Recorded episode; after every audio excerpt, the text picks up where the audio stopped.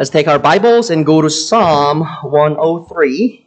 Psalm 103. Actually, we don't really have a text, specific text tonight uh, to work on. We're going to go through a lot of passages, yet this is the beginning point of tonight's message. Psalm 103, 19. The Lord has established his throne in heaven, and his kingdom rules over all. So, this is a big question, very big question that I want to raise tonight for all of us. Why do we pray if everything is done according to God's will? His sovereign, controls everything in the throne above everything. So, no matter what, His will be done. Let's un- ask another question then. Does prayer change anything? Every rightly minded Christian would say, yes, right? But does prayer really change the situation we are in? Let's, let's think about it. The Bible teaches that God is the absolute sovereign of the entire universe. So, what does this truth imply? It implies that everything that has happened is happening and will be happening, will happen, is done according to God's sovereign plan and will. So no matter how hard Satan and God's enemies try to thwart God's will, everything will be done according to God's plan and will. Here we find one question that is both philosophical and practical. If everything will be eventually done according to God's will, does our prayer change the situation in our life? If everything will be done according to God's plan, does it, does it really matter whether we pray or not? Whether we pray or not, God will do what He wants. Then, what is the point of praying without uh, praying about anything? So there are two major problems here in people's puny little tiny brains. There's one extreme that people, one extreme exa- uh, conclusion that people come to concerning this truth. Some Christians misunderstand the doctrine of God's so- absolute sovereignty over the universe and doubt the efficacy of prayer. So they say, if everything is done according to God's will, why bother to pray? And you might think there's a theoretic question, a theoretic thing that I'm making it up, but it's not a hypothetical situation. I've heard of a brother in a church I was part of, I, I was a member of the church, and this church, actually, this pastor of this church was a phenomenal preacher, and he preached on God's sovereignty many, many, many, many, many, many, many times. And this brother, hearing about God's absolute sovereignty, concluded on his own, I'm not going to pray. Everything will be done according to God's will. Why bother to pray? I'd rather study the Bible in that time, with that time. I'd rather help other people instead of praying. Because God's going to do whatever He wants to do. How can we be sure that God does everything according to God's His will if our prayer constantly changes things then? So this is now we need to deal with another extreme problem. You know, the first problem was this. You know, God's sovereign, so why pray? Waste of time. God's gonna do what He wants to do. And on, on the other hand, there are other people who call themselves Christians who have concluded that God's sovereignty over the universe is not absolute for prayer to change the situation. So some Christians, I don't know if they're really Christians, but they overemphasize uh, the importance of human free will and human responsibility and argue that God's sovereignty and knowledge of the future are limited. And there's actually a theological term. It's called open theism. I think Pastor Matt has talked about it before. Open theism is this. You know, God is God, but he has opened a door for humanity about himself. It was his willing and voluntary action that God has limited himself, especially his sovereignty and also his foreknowledge, the knowledge of his future, so that people will not be toys in his hands. So, oh, I'm sorry. Yeah, this. So, um, the thing is, you know, these people think that if God's sovereignty is absolute, then humans become mere toys in God's hands. And so they argue God willingly and voluntarily limited himself concerning his sovereignty and his knowledge of the future. But if we follow this line of argument, we can end up concluding that our prayers don't just change things in the world, but also change God's plan and will. Have you heard the phrase like, our prayer can move the throne of God? I've heard that, once I heard that expression, I, I was, I thought, I mean, that's cool. I mean, we can pray and God's throne moves. But what does God say about his throne? does it move? No, it's settled. It's high above, settled. Nobody can move God's throne. But you know, there are so many people, Christians, who think that, you know, we need to pray and pray and pray, emphasizing the responsibility of prayer, and they go to the point. They, they just go beyond the the biblical standard and say, hey, prayer even changes prayer changes God's will and his plan. What should we think of these two extreme examples? We, as biblically minded Christians, must reject both extremes. So here's my first point tonight. The Bible teaches God's sovereign, uh, God's sovereign sovereignty that is absolute, and also His omniscience, which is His perfect knowledge of everything. So we just read, you know, Psalm 103:19. This verse says what? The Lord has established his throne in heaven and his kingdom rules over all. It talks about his ruling sovereignty over the universe. And let's go to Psalm 115 and 3. Psalm 115, 3. The, the, the, the psalmist here says, But our God is in heaven, and he does what? whatever he pleases. It means this, and God does whatever he wants.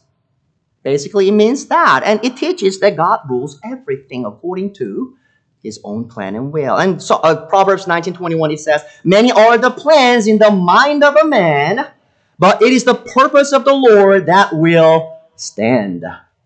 You know, men devise a lot of plans and wills and wants and desires and in the end, what's going to stand? God's perfect will and his purpose. And at the same time, the Bible is very clearly teaching God's absolute omniscience, which means he knows everything. Let's go to Isaiah 46. Isaiah 46 10. Isaiah says about God's uh, sovereign uh, perfect knowledge of everything. Isaiah 46:10 it says, declaring it is God saying, declaring the end from the beginning and from ancient times things that are not yet done, saying, My counsel shall stand, and I will do all my pleasure. Isn't it interesting? God is not just talking about that I'm going to do what's right. Of course, He's going to do what's right. But at the same time, what He does is right and He's pleasure, he, what he desires. So God does everything according to his will, and at the same time, he declares everything from the beginning, from the end to the beginning. That mean? He knows from A to Z, from Z to A, and if you whatever letters you have in your language, he knows everything from the beginning. So, there's no doubt that God has absolute sovereignty over the universe and does everything according to his purpose and plan. God knows everything about the future, but his, this knowledge is just not passive knowledge. And it's something that I discovered as, as a theological student. I was, you know, I knew about God's foreknowledge, and He knows the future. And I, I kind of understood it this way. Oh, God is kind of passive about the future.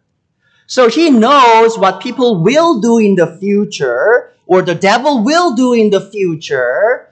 And so he knows kind of what's coming and he kind of prepares, you know, what's going to happen because of the decisions that people will make, his enemies will make. That's kind of the way I understood about God's foreknowledge. But the more I study the Bible, the more I'm certain that that is not the way God knows the future. His knowledge of the future is active future. Active, active knowledge, not passive knowledge, which means actually God determines everything from the beginning. It means that God knows everything so well. Why? Because He determines What's going to happen?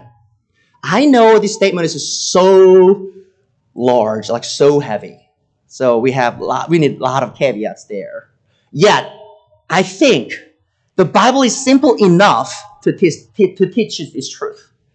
He declares everything from the beginning, which means he determines everything according to his own will. Then, does it mean that humans have no freedom and responsibility over their lives? Of course not. The point number two the Bible emphasizes both God's sovereignty and human responsibility. So God's absolute sovereignty does not undermine human responsibility according to the Bible. And on the other hand, while humans are always responsible for their actions, this fact doesn't in any way weaken God's absolute sovereignty. Yeah, it's hard to understand, to be honest with you. But this is the truth that the Bible teaches. So, one of the common mistakes people make when they think about God's sovereignty and human responsibility is that they elevate one truth above the other at the expense of the other. So, some people say, hey, God is sovereign. So, what's the conclusion? You don't need to pray. He's going to do it. Don't sweat over that. He's going to do it, whatever he wants. And that's wrong. And on the other hand, you know, people, when they elevate human freedom and responsibility, they make God a limited being who doesn't rule with absolute sovereignty and doesn't know the future with perfect knowledge. What should we do to not fall into either folly? We must embrace the biblical teaching on God's sovereignty and human responsibility as they are presented in the Bible. So God's sovereignty is working in every aspect of the universe, not just our lives. Every span of the space and time of everything, every creature. So let's go to uh, the biblical example. The first example is in Genesis 50. In Genesis 50, you find that Jacob is dead. And then brothers of Joseph is really afraid. Why were they afraid? Did they do anything wrong? Weren't they good people? No. They sold Joseph. Who was Joseph then?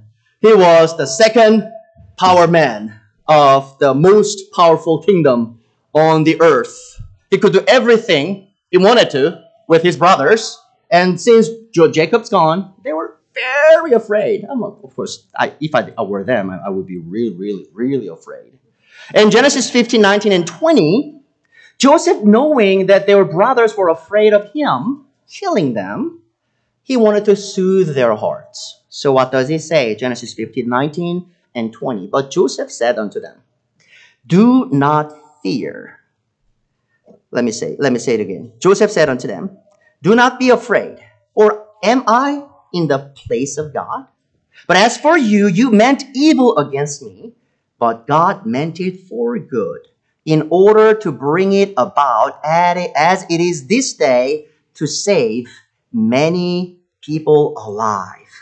Now, therefore, do not be afraid. I will provide for you and for your little ones, and be comfort, comforted them, and spoke kindly to them.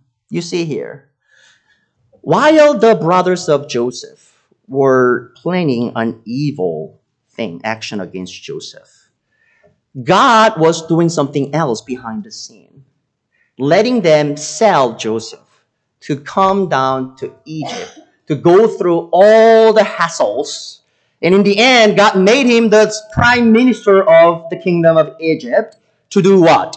To save the people of Jacob. And then he says, Jacob's, uh, Joseph says, hey, folks, listen. I know you did evil thing. What does that mean? They were still responsible over their action. Yet he says, but God meant it for good. So God's sovereignty was actively working behind the scene and accomplished what God was pleasing about that situation. Do you see? You know, the two truths are somehow compatibly working together in one passage. And then, uh, when it comes to actually our salvation, you know, there are a lot of debates about Calvinism, Arminianism. That's not my point tonight. But at the same time, you know, all believers, whether you're Calvinist or Arminian, believe that God is absolutely sovereign over the salvation of people. Because salvation is the work of God, right? Salvation is the work of God. Let's go to uh, John 6. In John 6, verses 37 through 40, the Lord Jesus reveals a very, very important truth about God's sovereignty over a people's salvation. John 6 37, the Lord Jesus says, All that the Father gives me will come to me.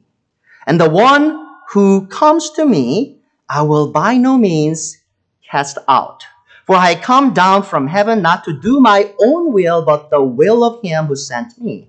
This is the will of the Father who sent me, that that of all he has given me I should lose nothing, but should raise it up at the last day. And this is the will of him who sent me, that everyone who sees the Son and believes in him may have everlasting life, and I will raise him up at the last day. So, who will be saved? Who will come to Jesus? Everyone the Father chose. God's, you know, God's sovereignty over salvation. And at the same time, verse 40, the Lord says, This is the will of God who sent me, that everyone who sees the Son and believes in him may have everlasting life. You see here? Do you see, do you see human responsi- responsibility here? So God chose certain people to salvation. Does that mean that they don't have to do anything about Jesus when they see Jesus? No, they have to believe Jesus with their own will, exercising their responsibility and their free will to believe Jesus. Here, Jesus is teaching two great truths again God's sovereignty over our salvation and human responsibility to believe Jesus. So there's no person who is who doesn't believe Jesus and saved. You know, there are people who say, you know, Jews are chosen people, so they don't have to believe Jesus to go to heaven. There are actually many people who believe that. No. What about the babies that are baptized? Whether, you know, if you go to actually Eastern Orthodox Church, they, they dunk you three times as a baby. In the Father, in the Son, in the Holy Spirit. And so three times baptism somehow regenerate that baby and make him go to heaven? No. This baby is responsible, whether he's baptized as a baby or not. He will have to believe Jesus to be saved. So here we find the two great truths, not clashing each other with each other, but being compatible with each other. And God's sovereignty in determining Jesus' crucifixion.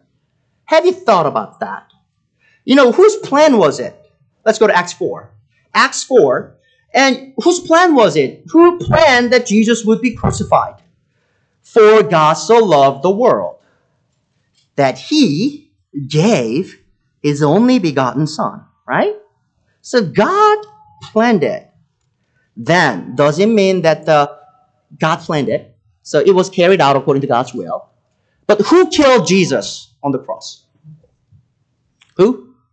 The Jewish, religious Jewish people, the Jewish religious leaders, and the Roman soldiers, and Pilate, and those leaders. You know, they were responsible. So let's look at Peter and uh, what he say, says about God's sovereignty and human responsibility in the case of Jesus' crucifixion. Acts 4, verse 23.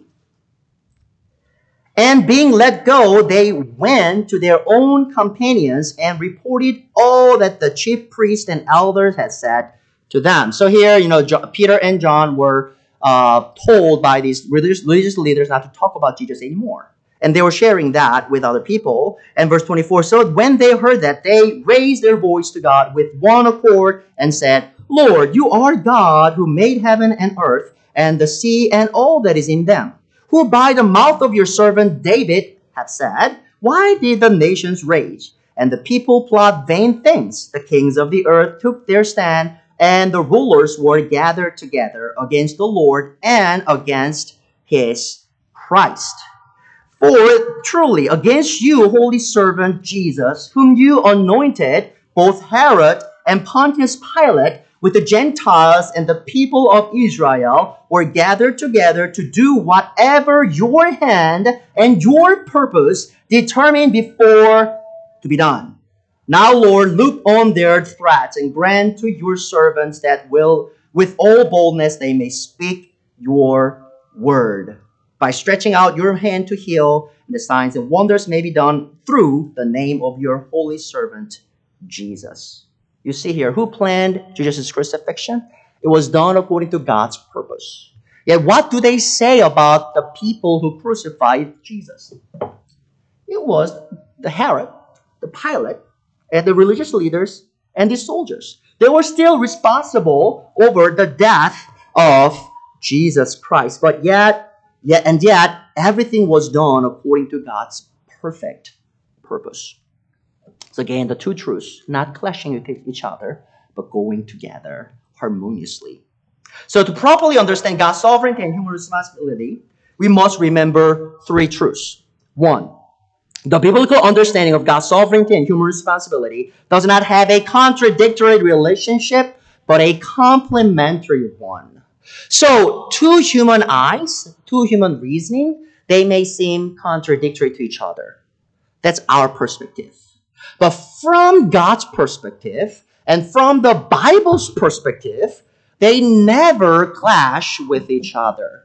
That's the reason why these passages teach both truths at the same time without being ashamed of them. You know, if they thought that they were somehow contradictory to each other, these all the authors of the Bible wouldn't have done the, it this way. But somehow they knew that these truths are not necessarily contradictory to each other, but they are complementary to each other. And secondly, we must understand God's sovereignty and human respons- responsibility through through uh, God's two natures. So God is not just a being that has no natures. You know, he has characteristics as, as God. And there are two things that we have to remember. First, God is transcendental. What does it mean? It means God, he's beyond space and time. He's above everything. At the same time, God is not just transcendental, but he is personal. He has personality. So let me explain what it means that uh, God is uh, transcendental.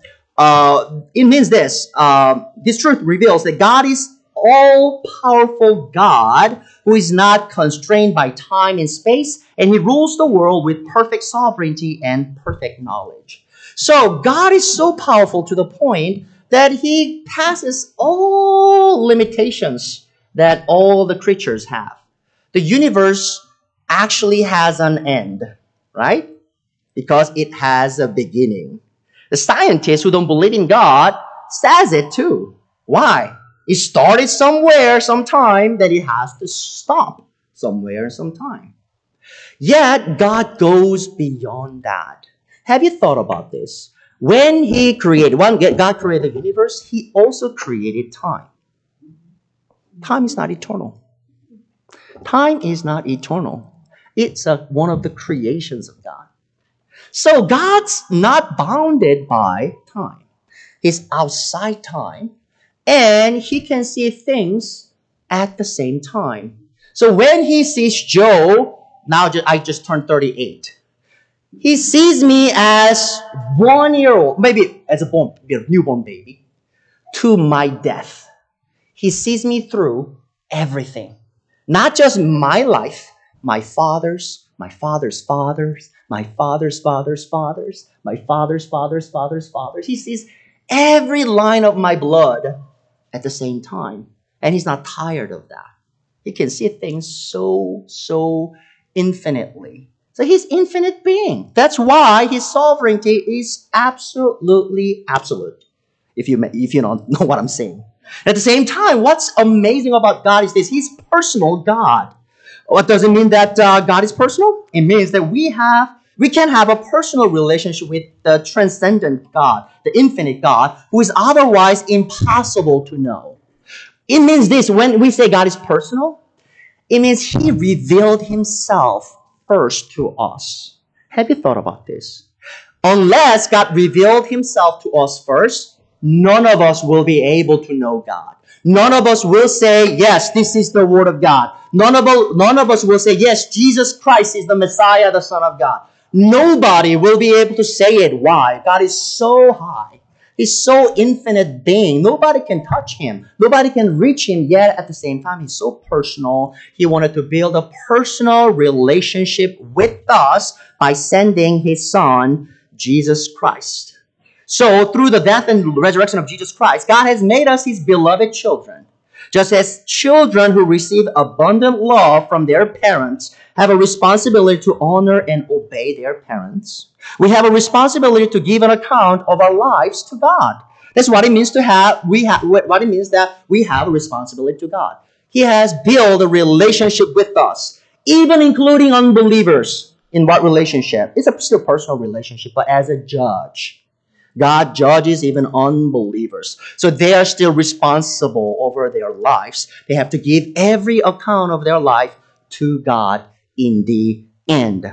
So, first, what we have to remember sovereignty of God, responsibility of human are compatible. And second, God has two natures His infinite transcendence, transcendence, transcendence, and His, trans- his transcendental being, and His personal. And thirdly, we have to remember um, the relationship between God's sovereignty and human's responsibility is one of biblical mysteries. It's a mystery. And sometimes, you know, when we say, hey, it's a mysterious doctrine, so you don't have to under- fully understand it, some Christians get mad at the teacher or the pastor. You got the PhD. Why did you study? You, you are the one who has to explain. But nobody in human history has ever explained what it means that God has three persons and one essence, the Trinity. Nobody has understood it completely. Nobody has been able to explain it completely. And so many people have tried to illustrate it with many illustrations, and they have become heretics. Why? They have taught heresies about the Trinity of God. So, we can't fully understand as Christians about God's being, right? Yet, we still believe the Trinity, don't we? We do believe the Trinity. Why? The Bible clearly teaches the name of the Father and of the Son, of the Holy Spirit. Why not names of the Father, of the Son, and of the Holy Spirit? Just one name, singular name, Yahweh, the name of God. But the Father is Yahweh, Son is Yahweh, Holy Spirit Yahweh. Yet they're not three gods. We're not talking about three Yahwehs, but one Yahweh. It's hard. It's mysterious. Yet we believe it as believers. What about Jesus' humanity, his full deity and full humanity? And if you study church history, it's really fun. It can be boring, but it's really fun. Why? These people believed something about God's Jesus' divinity, and they try to defend it at the expense of Jesus' humanity. And on the other hand, there are people who are, enamored with Jesus' humanity. Oh, God's Son became human for us. And then they actually looked, like, de-emphasized the divinity of Christ. Why? Because it's a mystery. So what would you just say? So when Jesus died on the cross, did the human Jesus die? Or did God Jesus die? Yes. Yes to both. You cannot separate Jesus into two beings and say there's a one Jesus that is human, another Jesus that is divine. No. It's one God man, 100% God, 100% man. Yet, I'm not qualified to explain it fully. And you're not qualified to fully understand it. Yet, we all believe. If you don't believe that, just let me know. I'll, I'll let Pastor know and then we'll, we'll kick, kick you out. you have to believe Jesus' full deity and full responsibility, whether you understand it or not. Because that's what the Bible says. So even if we don't fully understand how God's sovereignty and human responsibility are related, we must accept and believe both of these truths because the Bible clearly teaches them. The relationship between God's sovereignty and human responsibility is a mysterious one that we cannot fully comprehend. However, remember this. Sometimes when we believe and follow God, it is more important to worship the mysteriously wonderful God than to fully understand the very complicated God. Let me say it again. Sometimes it's more important to worship God than to understand Him. Many of you are parents, right? You're a parent. Do you explain everything to your children? Even as a finite being. I just tell Ariana, Ariana, just do this. Don't do that. She would ask, Why, Dad? I love to do it. I don't want to do it. I don't explain things. Hey, to explain it, you, has, has, you have to be at least 17 years old to understand this. But just don't do it. And do it. So even as finite beings, we understand this concept, right? We humans don't understand fully anything about it. I mean, when I see a doctor, he explains so many things about my health. It's in me, but I don't understand the thing about what he's saying. I just say, hey, you have to explain it. Just fix me. I trust you. Fix me. So that's it. You know, God, we don't have to fully understand what God is and what He does. Yet we have to worship Him instead when we encounter this mysterious aspect of our God. Now, here's a problem. At the beginning of the sermon, I said we're going to talk about prayer, but I haven't really talked about prayer yet. So let's remember that this sermon is about prayer. And what can we say about prayer in light of what we have learned about God's sovereignty and human responsibility so far? Number three, the Bible commands us to pray with a sense of responsibility due to God's absolute sovereignty. Let me say it again. The Bible commends us to pray with a sense of responsibility due to God's absolute sovereignty. So many people draw a wrong conclusion that the fact that God rules the world with perfect sovereignty takes away human freedom and responsibility. However, the Bible teaches that because of God's sovereignty, we can pray with even greater motivation. In order to understand the biblical concept of God's sovereignty and human responsibility, we need to examine how the saints in the Bible reacted to these two truths together. So doc, the doctrine of God's sovereignty in electing God's people for salvation. You know, God chooses some to salvation doesn't lead to fatalistic determinism.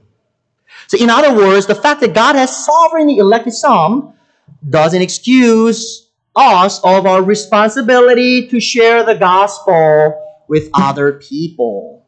So John 15, 16, Jesus says, You did not choose me, but I chose you and appoint you that you should go and bear fruit, and that your fruit should abide. So the fact that Jesus chose them doesn't mean that they're excluded from their responsibility to bear fruit.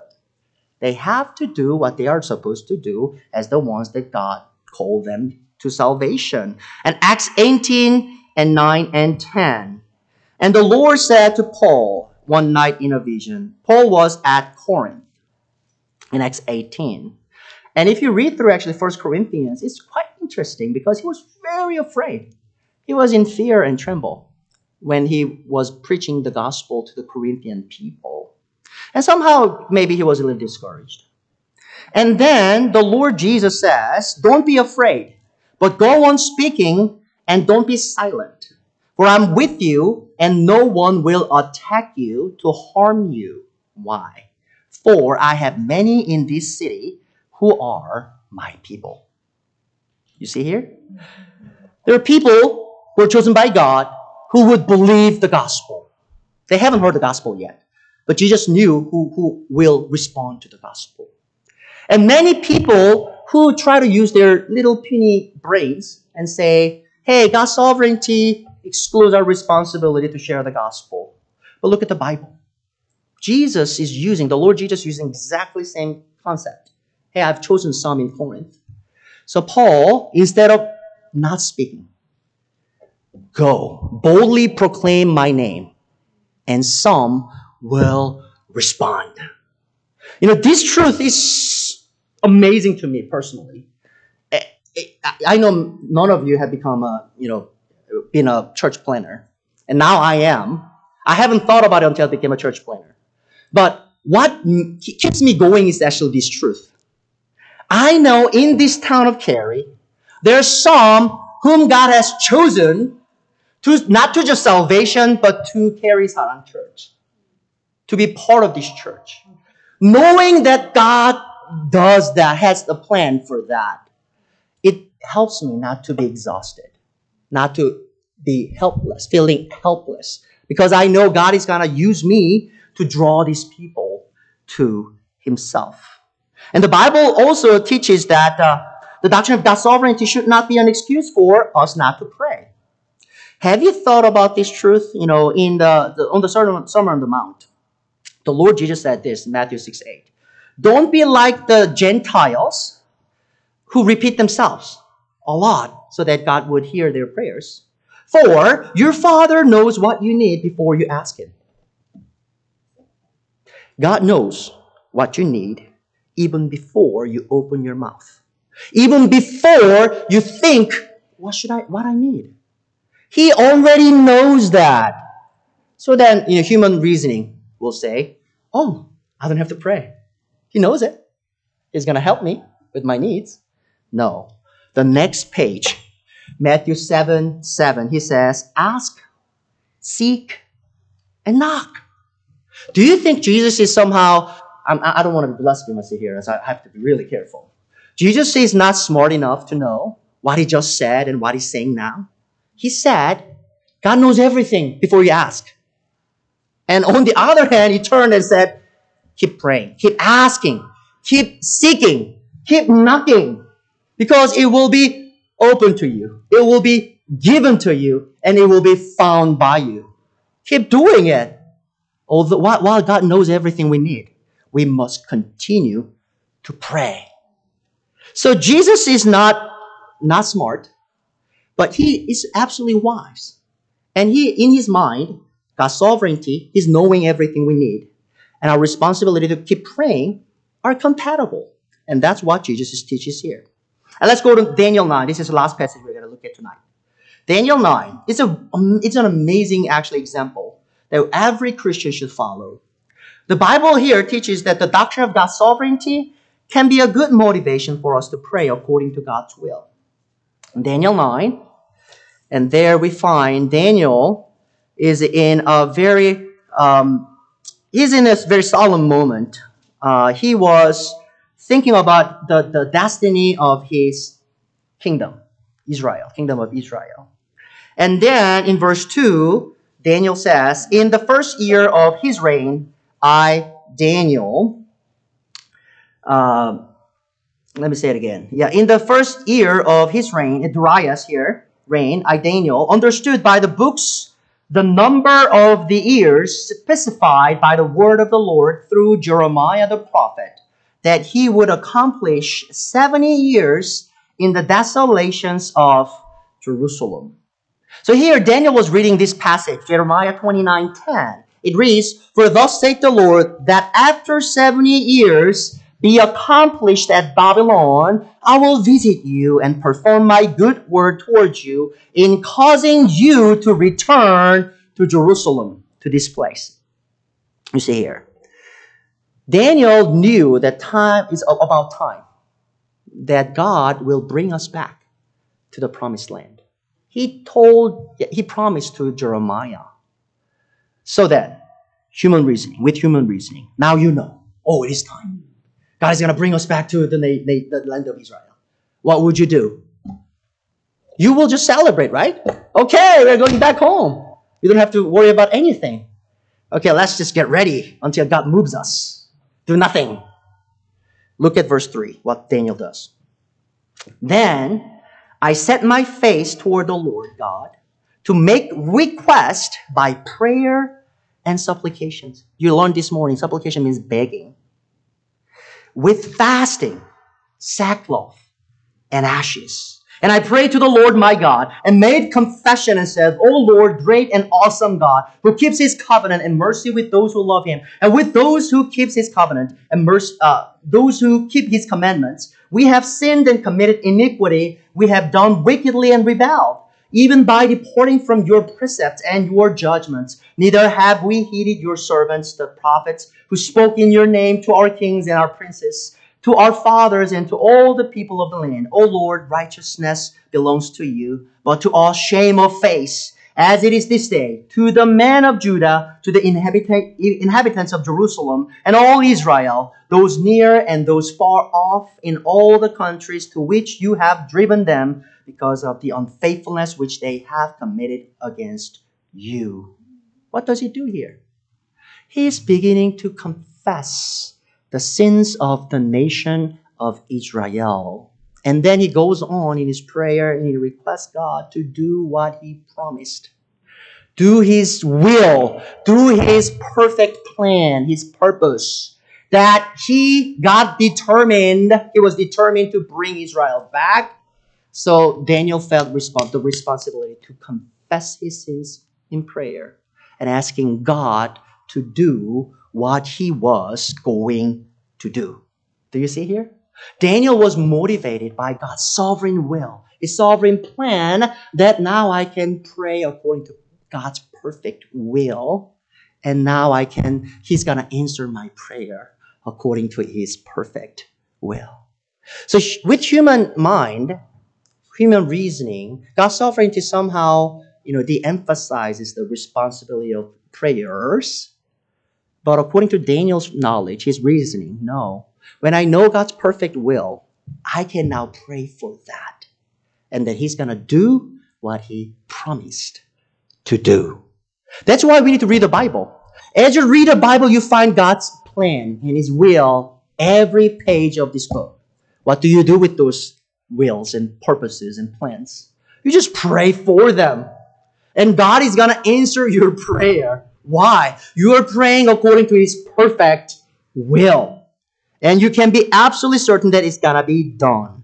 So here is the thesis, the main statement of tonight's message. Prayer changes things because prayer is a means by which God sovereignly appointed to carry out His will and plan. Let me say it again. Prayer changes things because prayer is a means by which God sovereignly appointed to carry out his will and plan. The prayer, the concept of prayer, when we talk about topic of prayer, we have to understand this. This prayer is a means by which God accomplishes his sovereign will.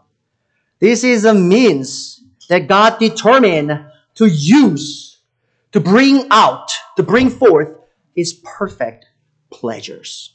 So C.H. Spurgeon said this wise statements these wise state words here. My brothers, prayer is an essential part of the providence, providence of God. So essential that you will always find that when God delivers his people, his people have been praying for that deliverance. They tell us that prayer doesn't affect the Most High and cannot alter his purposes. We never thought it did. It means that, you know, prayer doesn't move his throne. That's not it. But prayer is a part of the purpose and plan, and a most effective will in the machinery of providence. The Lord sets his people praying, and then he blesses them. You see here? When God wants to accomplish his will in our lives, he first causes us to pray for that. How can we do that? He revealed his will in this book. So as we discover His will, we pray according to this will, and He accomplishes His will. So this is an amazing thing, actually. Whenever I become prayerless or lazy in prayer, I chastise me, like not chastise me, but chides me like this. Hey, Joe, you're missing out. You're missing out. You're missing out the opportunities to be at the center of God's will by not praying according to His will. It's not just an I'm lazy and sinful because I'm not, I'm not praying, but I'm missing out a lot of blessings. So whenever we pray according to His word, His will, we are at the center of God's perfect will. His sovereign will. And he and he, he and us, we work together. I don't know how he, he did that. I mean, I wouldn't have done that if I were God. But somehow he has, he's a personal God. He wanted to bring us in, to be mixed with his sovereign will, so that we can do what we need to do according to his perfect will. So let's keep, keep that in mind as we think about prayer and as we pray together this time. Okay, the sermon is over.